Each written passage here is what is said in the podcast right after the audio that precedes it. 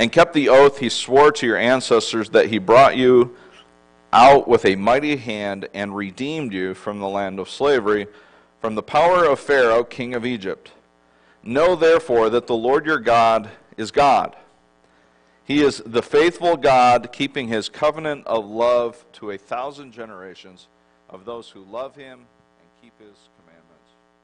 But those who hate him, he will repay to their face by destruction. He will not be slow to repay to their face those who hate him. Therefore, take care to follow the commands, decrees, laws give you. Moses helps us to see God in an important way. What do we learn about God in this passage? Well, we learn that God is powerful, that it is by God's powerful hand that he delivers the Israelites, that he will take them from uh, the land of Egypt and drive away the enemies in the promised land and bring them into the land. That God is a faithful God, that the Lord is a promise making and promise keeping God. He doesn't forget the promise that He gave the Israelites, He remembers them and He will be faithful to them. God is a patient God. We learn that God is patient. Despite the Israelites' many failures, God relents of showing destruction, and he relents of this, and God is merciful. God gives this new generation the opportunity to be faithful and obedient. We learn that God is looking for the humble. It's interesting that he chooses the Israelites not because they are great in number. This is significant. It's not just a little tagline. God is doing something. God is taking the sort of uh, meager nation that is Israel and says, I am going to send you in, and you are going to fa- face seven nations that are mightier than you. And it is so that it can be um, incredibly clear that the one who has delivered them is the Lord God Almighty of Israel, that there's no God that compares to him. And so they want to show God, or God is going to use this group, not because they're special uh, not because they're, um, they have anything uh, super unique about them. They are not incredible people, they are very meager. And God says, I'm going to use you and put my power on display so that it would be quite clear that it was God all along and not their military prowess, not their numbers, not their strength, not their wealth. It was none of those things. Not by any sort of earthly standards of power and prestige. God will take humble Israel and drive them out. Moses is reminding them that the God who delivered them out of Egypt will be the one that is greater than the seven nations that are before them. God is greater. God is also our Redeemer. We're reminded in this passage that He has redeemed them, He led them out of Egypt. God is faithful, and He calls them to remember God is a covenant making God. He is faithful and loving and redeem them from Egypt, and that he will also repay those who abandon them. He, there's this sort of condemnatory tone at the end of our reading. It says, Those who hate him, he will repay to their face by destruction. He's not going to make the next generation pay, he's going to, to their face, call them out and destroy them. He will not be slow to repay. He's going to take care of it right away. So we get this picture of God God who is faithful, God who gives his promises, but we also get a picture of ourselves. And the first thing that sort of jumps off the page is how fickle we are as people, that we are easily persuaded to wander away. Moses knows very clearly that we are prone to wandering, that we, um, while we claim to be faithful and love the Lord, it's oftentimes easy for us to wander off. I, as a parent, once you become a parent, you become very judgmental of other parents. You know, and you realize, you know, like, well, they, I, we do it better than them. And one of the things that I'm very judgmental about, or have been, uh, is when, and sorry if this is you, but uh, sorry, not sorry. You know the little toddler things where they um, they have them basically on the leash and I've always been a little judgmental of the parents. It's just like, you know, just pick them up, right, or whatever. Uh, but then when you hang out with the two year olds that really wander a lot, and it's like you can't keep track of them, and, and there are times where I've been in charge of that situation, and I thought, yeah, I could see why some parents opt for the leash. And so you, once you have the experience, you sort of, you know, you step back and say, okay, maybe I shouldn't be so judgmental of, of those parents. So sorry if you're a leash parent. I'm now proponent of leashing your children if it comes to it. Um, uh, but when you think about, I sometimes I wish God would put my heart on a leash, and my eyes and my and my body, and it's like, God, I am way too quick to wander away from you. I see a shiny new toy, and it's like, oh look, you know? Uh, and uh, it's you know it's like oh look a butterfly and you, you just sort of wander off and and uh, it can really start doing damage to your soul in a way. We're so prone to wander and lose sight of god. I don't know if i'm the only one. I, apparently i am. There's lots of great feedback this morning. I, real lively bunch today i just love all of you so much and you're whatever you guys are wandering in your own maybe I should get a leash for when I wander off in my sermons. That's never happened. I don't know why we would think that we would need that. I can't believe you guys would even entertain that idea. They don't, right? Where were we? All right. We learn about ourselves, our own sort of distractfulness from the goodness of God and what He offers us. We are prone to wandering. We're fickle in our faith We find a better option and we go with it. God knows this about people, and He says to them very clearly, you, know, you, you are prone to wandering. There are some things that you need to do so that this doesn't happen to you. You get distracted too easily. He reminds them that the Israelites are a chosen people. What makes them special is is not anything to do with themselves and everything to do with God choosing them. God chose them and says, I am going to covenant with you. God is the, the sort of reactor to the situation. He is the instigator of love. He is the one who's drawing them in. Nothing that's sort of special or unique about them other than God has called them out to be a holy people we learn about people that they are redeemed by God's grace. They are redeemed because God God is at work. God is drawing them in. God is at work in their life. So when we think about our own life and who we are, we need to know it's not anything that we've instigated. It's not anything that you've done to give yourself a special standing in the world. You are not unique. You are not special. I'm just making sure you're paying attention. God has chosen you. God has redeemed you. Jesus went to the cross for you. Jesus paid the price that you would be called out, redeemed, and holy and loved. It is God working, God calling, God working to save and redeem you and gather you together to be his people. God makes you special. God works to redeem and save. God works through the cross to love you save you, and draw you in. We know, therefore, that the Lord your God, He is the faithful God, and He is keeping His covenant of love to a thousand generations of those who love Him and keep His commandments. God is the faithful, promise keeping, loving God over all creation. So the question is, is in light of who God is and, and what we see about ourselves, is what is maybe the Holy Spirit saying to you this morning? When you read this text and you come across uh, the passage where Moses says, All right, when you guys get in there and you guys get rid of all of this, the people that are occupying the land, I want you to make sure you do this break down their altars, smash their sacred stones, cut down their Asherah poles, and burn their idols in the fire.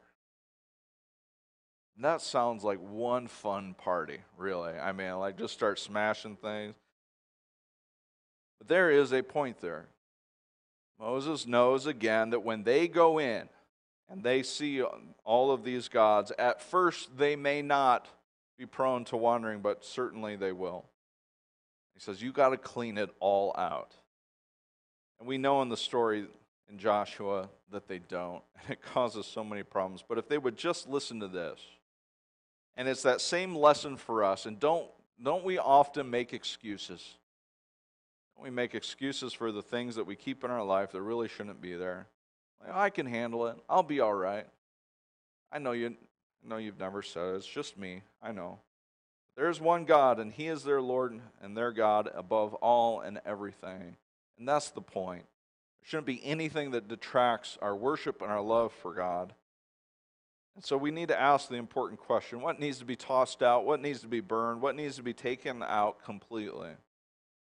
That we might devote our life to God and align our life to Him and shine and glorify Him in all that we do we think about the things that sort of war against our soul, it's pretty easy to start, start pointing fingers at things that have drawn our attention from the worship of Jesus. The lowest hanging of fruit, in my mind, is the politics of today. We can very easily wander in our love and our devotion to Christ. And it is so easy for us to put our hope in men who are fallen and broken whatever the letter after their name, we must be careful not to be led astray in the worship of things of this world when Christ calls for our full devotion and, uh, and, and service and love. We are easy, it's easy to get wrapped up in materialism. It's easy to get wrapped up in greed. I was uh, more paying more attention to the stock market this week than I've ever paid in my entire life because I got a little skin in the game, and so I'm paying attention to it. And I wish I would have invested in GameStop, you know, when it was fifteen dollars. You know, I just need to be on Reddit more, I guess. But anyways, uh, Dan shaking his head like that's bad financial advice. So I won't. I won't do that. All right. Note to self. Where's that leash at? The uh, it's so easy for us to get distracted by the importance of, or importance or lack thereof of materialism, of things that would draw our hearts away from God and devotion to Him. There are more things. There are more things that sort of just keep eating away at us, drawing our attention away. We need to smash them, cut them out, and get rid of them. So, what else is there? What else is the Holy Spirit saying to you this morning? About what it needs to be taken out of your life so that it can be plainly clear that Jesus is the Lord and Savior of your life. We all have things that distract us, that lead us to wander away. We need to remember that God is calling us to be His children and devote ourselves to Him. How can we help one another with the challenges that we are facing? One way is to simply just find an accountability partner to say, you know, I have this in my life and I don't want it there anymore. Would you help me and walk with me? You are not asked to do this journey on your own. You're not asked to do this and and feel like it's just between you and God and God's ready to smite you every time you real, he realizes and points out, "Hey, you might have a couple of idols there that are causing you to wander away from me. I'm ready to smite you and blow you up. God's not treating you that way. God doesn't expect you to be perfect. But He does expect you to seek Him, to love Him, and walk with Him. He doesn't expect you to do it alone. Every time I look in the scriptures, He calls people to be together in His name calls us together to be the church, to help one another and walk together in Christ. I don't stand here on the pulpit to bully you into trying to live a holy life. Just asking you to walk with Him and trust Him, to know that He's Lord. There's some scriptures that will help us. Uh, Colossians 3, Colossians 3 5 teaches us Put to death, therefore, whatever belongs to your earthly nature sexual immorality, impurity, lust, evil desires, and greed, which is idolatry. Because of these, the wrath of God is coming. You used to walk in these ways in the life you once lived. But now you also must rid yourselves of all, the, of all such things as these anger, rage, malice, slander, and filthy language from your lips. Do not lie to each other, since you have taken off your old self with its practices, and have put on the new self, which is being renewed in the knowledge and the image of its Creator. Here there is no Gentile or Jew, circumcised or uncircumcised, barbarian, Scythian, slave or free, but Christ is all and is in all. Put to death.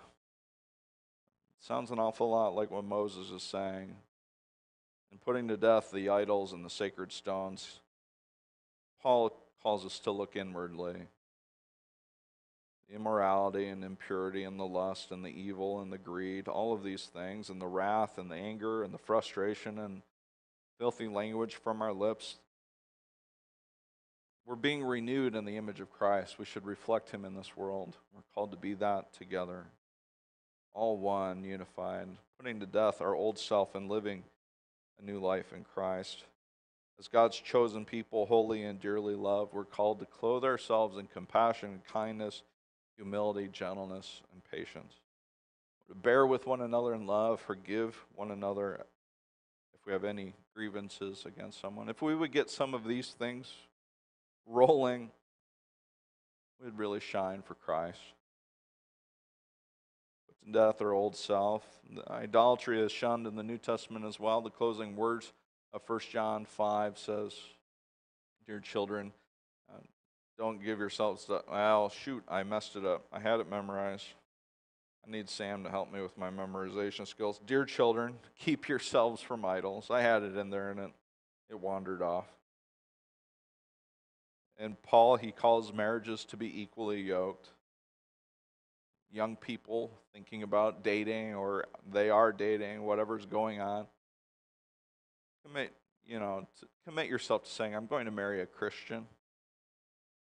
I don't know if we're advocating for that enough anymore. Joining with a fellow Christian will help you. make it a lot more difficult if you don't. We're called to be a holy people. And in 1 Peter 2 9, it kind of brings it all together.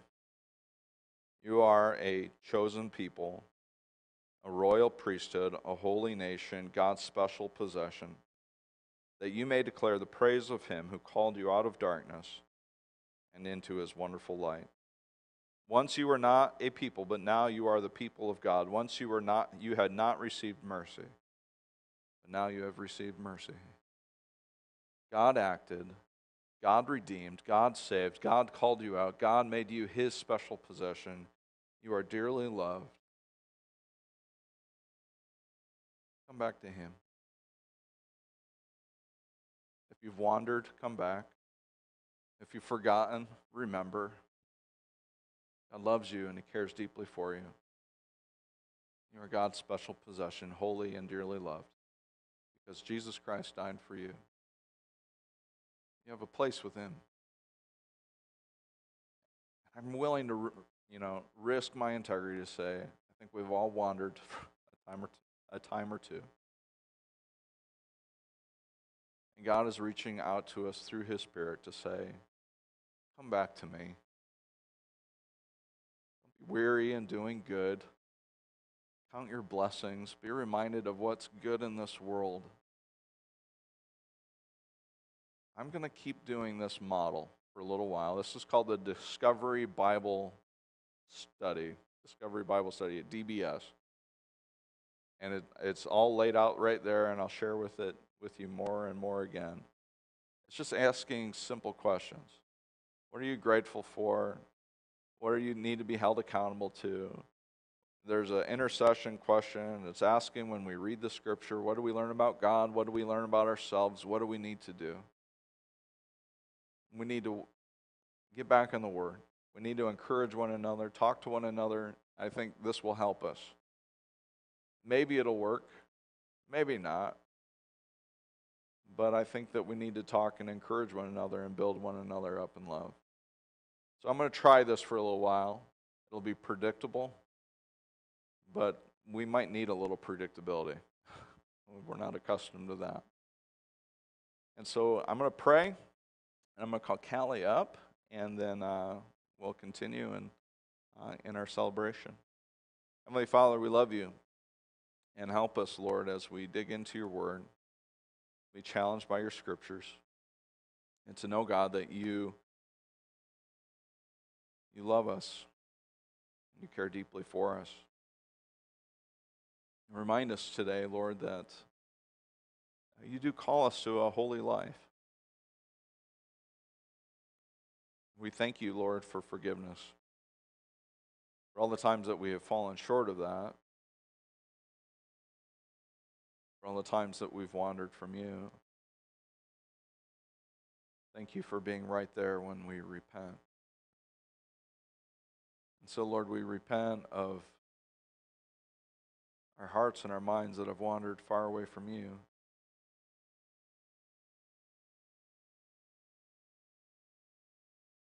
For the thoughts that have captured us, for the wealth and material things that have drawn us away, for the challenges that have caused us to doubt, the discouragements that have brought about anger and frustration.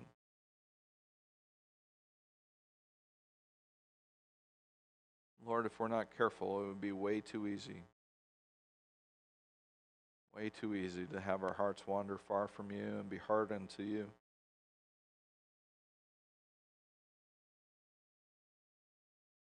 Lord, as the Israelites were prone to wandering,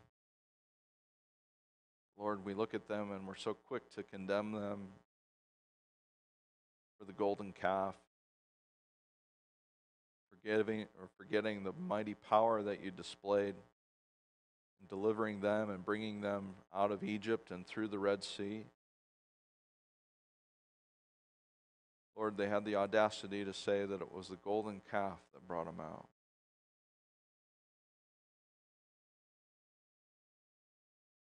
And Lord, we know that we're quick to condemn them. Help us to see our own hypocrisy.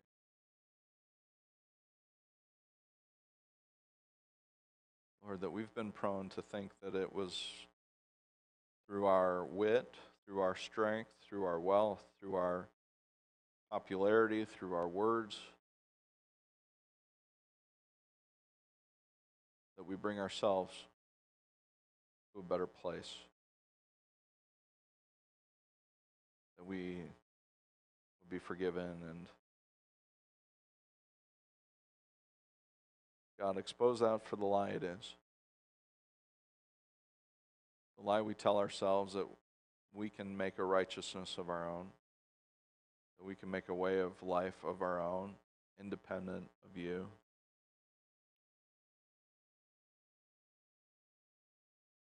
Lord, as our feet are prone to wander and our hearts are prone to loving something other than you,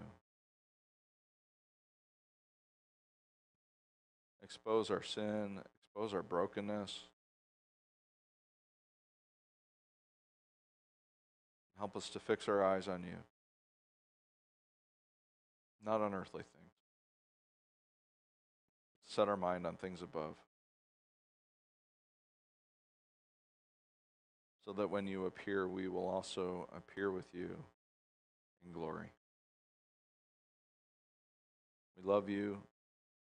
Lead us to you.